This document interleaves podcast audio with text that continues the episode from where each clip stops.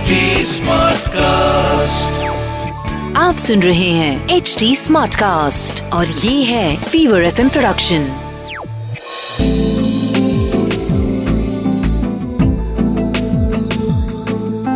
एक अधूरी कहानी। एक अधूरी कहानी कहानी वाला देव के साथ। जैसे हर जगह की अपनी एक खासियत होती है। वैसे ही शरीर के हर अंग का अपना अलग महत्व होता है।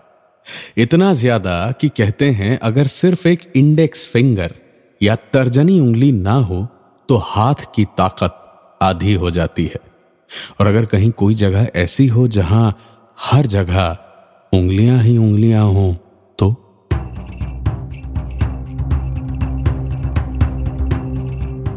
तुषार ने अपने तीन दोस्तों के साथ घूमने का प्लान बनाया। पहाड़ों पे जाने का। पिछले ही साल बिल्कुल नए नए बने उत्तर प्रदेश से अलग हुए नए प्रदेश उत्तराखंड में। वहाँ की पहाड़ियों की हवा ही अलग होती है। नैनीताल से थोड़ी ही दूर एक गाँव है, बागेश्वर। वहीं जाने का प्लान बना था। होटल वोटल तो नहीं, इन चारों में से एक दोस्त का घर वहीं था। तो उसी के घर चारों दोस्त रुके थे। गाँव में जश्न का माहौल था। हर घर से कोई ना कोई कुछ ना कुछ लेके आ रहा था बच्चों को खिलाने के लिए। आते वक्त रास्ते में तुषार ने एक खंडहर नुमा मंदिर देखा था। लाल पत्थरों से बना और अंदर किसी भगवान का तो नहीं, लेकिन एक साधारण आदिवासी की मूर्ति थी। कंधे पे एक छोटा सा जंगली दिखने वाला धनुष था। कुछ तीर पीठ के पीछे से झाँक रहे थे और एक खंजर दाएँ हाथ में था। जिसपे से पत्थर तराश के बहता हुआ खून बनाया गया था। और उसके ऊपर एक टूटे फूटे पत्थर पे तराश के कुछ लिखा हुआ था जो वक्त की मार के साथ धुंधला हो गया था। लेकिन दो मुट्ठियाँ बनी हुई थीं जिनकी तर्जनी उंगली नहीं थी। तुषार को लगा था शायद वहीं के किसी देवता की प्रतिमा होगी, लेकिन मन में बड़ी इच्छा थी कि उसे देखने ज़रूर जाएगा। उसी रात को खाने के बाद जिस दोस्त के घर सब रुके थे, कविंद्र उससे तुषार बोला कि अगले दिन उस मंदिर में जाना है। कविंद्र का खुशी से खिला खिला चेहरा अचानक डर से पीला पड़ गया। हकलाता हुआ बोला अबे प, प, प, पागल है क्या? वहाँ जाना मना है। वो मंदिर नहीं है। शराब है शराब इस पूरे इलाके पे उधर जाना मना है। ऊपर से किसी ने देख लिया ना तो बवाल अलग से झेलना पड़ेगा। तुषार और बाकी दोनों दोस्तों को कुछ भी समझ नहीं आया। कि एक मंदिर के लिए इतना डर क्यों भाई? जाना तो है। प्लान सोचना पड़ेगा।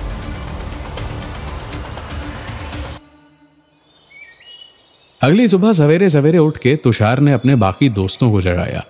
एक था दुबला पतला सा अवकाश तो दूसरा भी दुबला पतला ही था, लेकिन छह फुट लंबा था। नाम था पीयूष। इन दोनों को लेके तुषार निकला।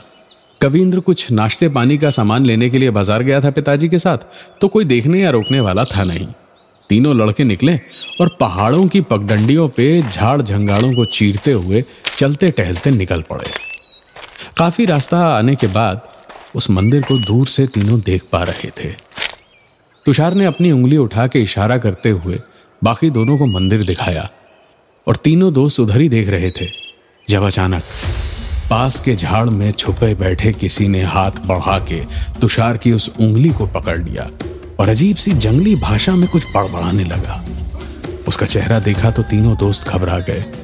दिखने में तो जवान और तगड़ा था, लेकिन शायद जमानों से नहाया नहीं था। दांत गंदे थे, हाथ पैरों में मिट्टी, कीचड़ और मैल लिपटा था। और कुछ तो अजीब सी भाषा में बड़बड़ा रहा था। सबसे अजीब बात यह थी कि उस कड़कड़ाती ठंड में, जहाँ इन तीनों ने दो तीन स्वेटर जैकेट पहने हुए थे, ये न सिर्फ़ एक लंगोट पहने था बल्कि इसे देखते ही समझ में आ रहा था कि इस आदमी को ठंड बिल्कुल नहीं लग रही थी, क्योंकि उसे तो पसीना आ रहा था। तुषार ने किसी तरह खींच के अपनी उंगली उसकी मुट्ठी से छुड़ाई तो वो आदमी तुषार की ओर धीमे धीमे आगे बढ़ा और उसके चेहरे के बिल्कुल पास आया और धीमे से बोला, अंगुली माल। और ये कह के अंगुली माल अंगुली माल चिल्लाता हुआ वहाँ से भाग गया और पल भर में जंगल में गायब हो गया। तीनों दोस्त थोड़ा घबरा गए थे। सोचा बाद में लौटेंगे, कविंद्र को साथ लेके। तीनों पलटे ही थे वापस जाने के लिए। तुषार को फिर से अपने कानों में एक आवाज़ सुनाई दी। अंगुलीमाल, तुम ही उत्तराधिकारी बनोगे। अंगुलीमाल के उत्तराधिकारी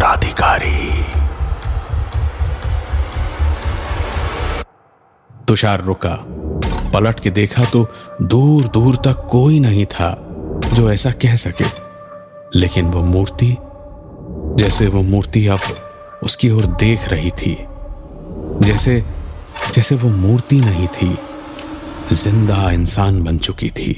पीयूष और आकाश तो वहाँ से दुम दबा के भाग गए थे, लेकिन तुषार जैसे खुद एक मूर्ति बन के वहीं जम गया था। उस मूर्ति के हाथ उठे। धनुष तुषार की तरफ़ तन गया। निशाना लगा और एक तीर सीधे आके तुषार को लगा और वो गिर पड़ा।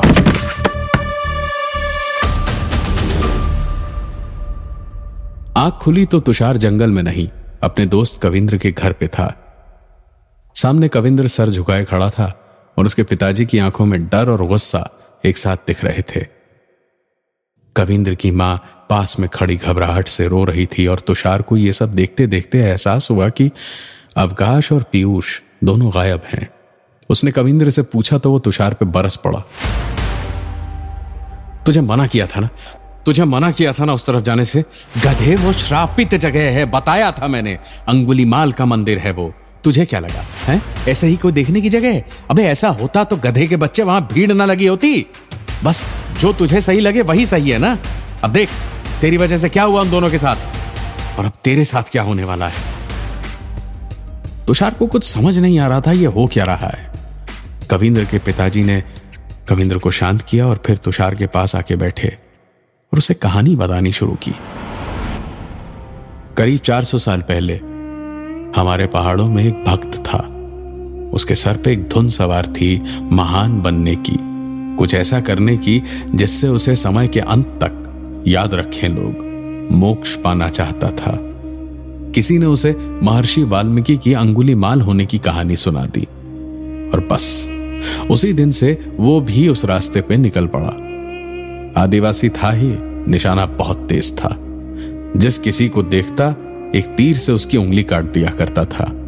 और किसी जंगल के देवता को अर्पित करता था मोक्ष के लालच में। फिर एक दिन किसी बड़े पहुँचे हुए साधु की उंगली उसने काट दी। इस लालच में कि शायद वो साधु उसे भी वाल्मीकि की तरह महान बना देगा, मोक्ष दिला देगा। लेकिन साधु ने उसे दिया श्राप कि उसे मोक्ष का इतना लालच है तो उसका शरीर मरेगा। लेकिन आत्मा नहीं। कोई ना कोई उत्तराधिकारी ढूंढती रहेगी उसकी आत्मा और उसके बाद से बहुतों को बहुत साल इस जंगल में उसने बहुत परेशान किया। बड़े शरीर बदले, लेकिन करीब सौ साल पहले तीन चार लोगों में से सिर्फ़ एक आदमी अपनी सारी उंगलियों के साथ जंगल से वापस लौटा और बाकी सबकी तर्जनी उंगली कटी हुई थी। उसी को उत्तराधिकारी चुना था अंगुली माल ने। पेड़ से बाँध के ज़िंदा जलाना पड़ा था उसे। आज तुम्हारे दोनों दोस्तों की तर्जनी उंगलियाँ कटी हुई हैं, लेकिन तुम्हारी सारी उंगलियाँ सही सलामत है।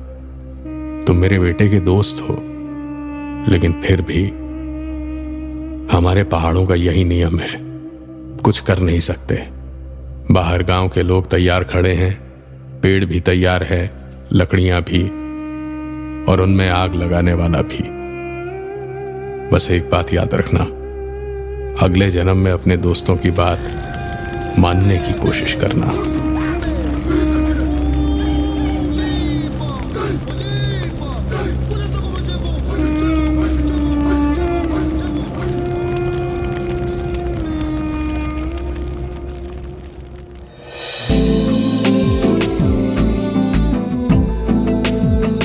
रहे थे। एक अधूरी कहानी। कहानी वाला देव के साथ प्रेजेंटेड बाय फीवर नेटवर्क आप सुन रहे हैं एच डी स्मार्ट कास्ट और ये था Fever FM production H smart cast